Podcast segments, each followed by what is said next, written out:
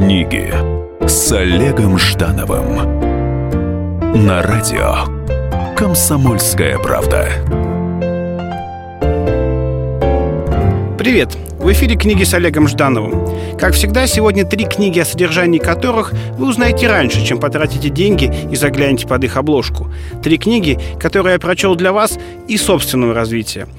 Три книги разных жанров и авторов в каждом выпуске нашей программы. Начнем с нехудожественной литературы или нон-фикшн. Жители нашей страны напрасно считают лишенными финансовой дальновидности. Хорошие финансовые стратегии и рачительные хозяева среди россиян встречаются нередко. Однако великих транжир среди россиян тоже немало – Странно, но в большинстве стран представители слоев с низкими доходами становятся супермастерами экономии.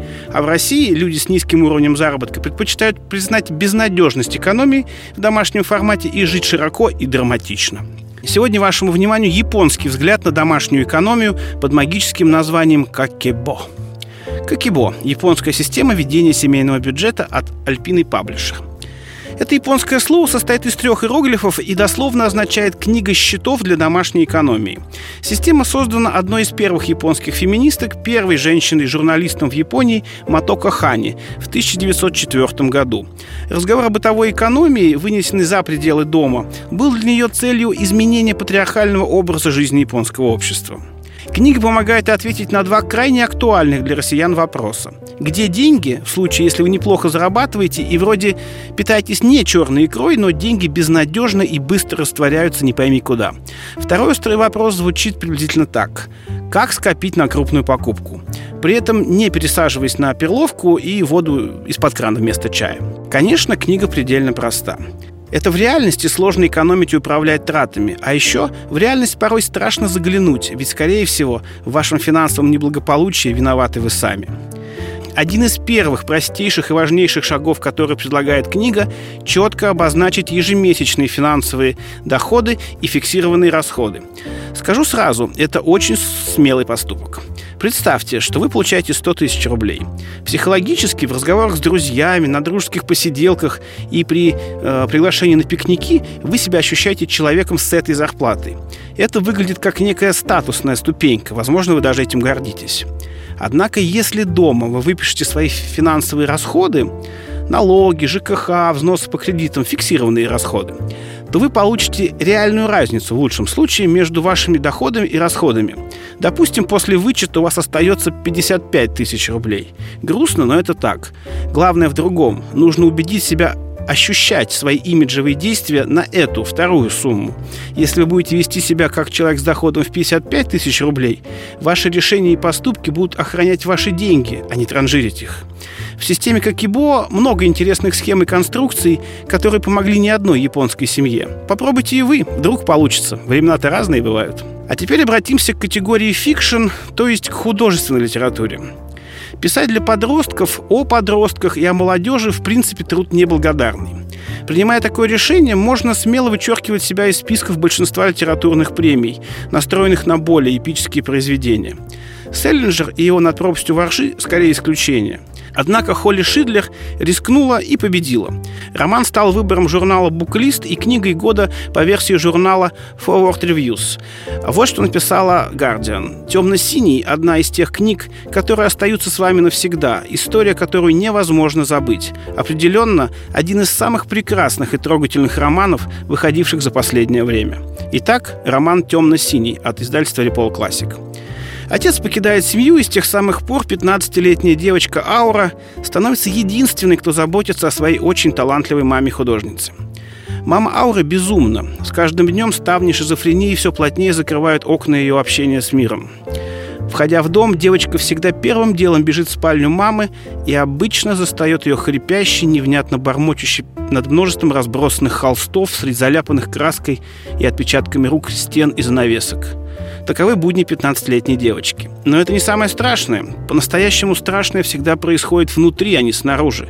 С каждым днем Аура все более отчетливо понимает и осознает, что получила от мамы непростое наследство. Оно состоит в неутолимом и еле сдерживаемом желании рисовать.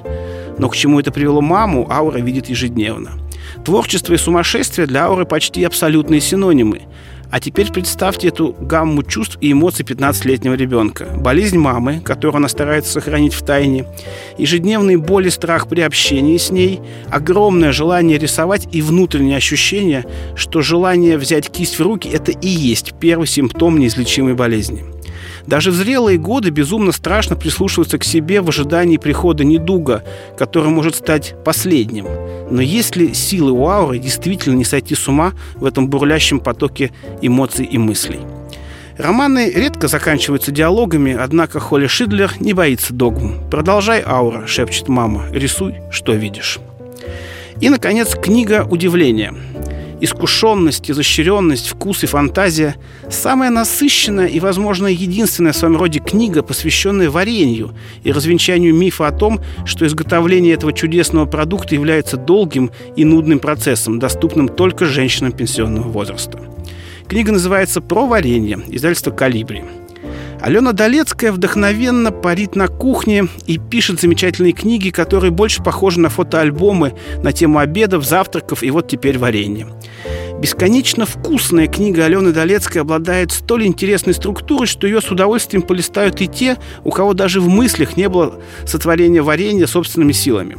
Во всяком случае, до момента, когда она попала к вам в руки. Все начинается с посвящения сладкоежкам и содержания, в котором сразу обозначается принадлежность этой книги к медийным проектам, ибо гостями студии по изготовлению амброзии и гастрономического экстаза являются Владимир Познер, Татьяна Толстая, Андрей Бельжо и еще несколько значимых персон со своими историями про варенье. Далее следует непосредственно ода варенью, концепция восторга от процесса создания варенья, его вкушения и дарения друзьям. Вслед за ней, короткой и нескучной, следует жесткое обозначение приоритетов самой Долецкой. Что люблю, что не люблю, а потом на нескольких страницах излагается единственный в этой книге рецепт. Подробно и стильно поведав главное, автор почти нежно успокаивает тех, у кого не все получилось в специальной главе о ситуациях, которые мы воспринимаем как «все пропало».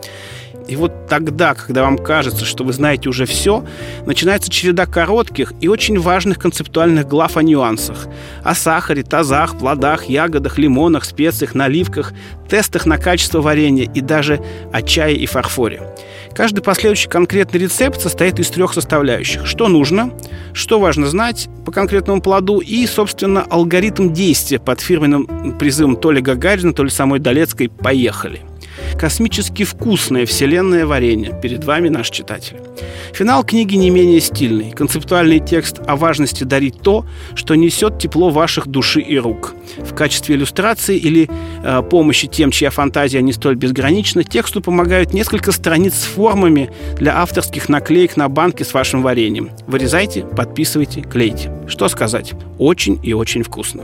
Ну вот и все на сегодня. Читайте с вдохновением. С вами был Олег Жданов. Книги с Олегом Ждановым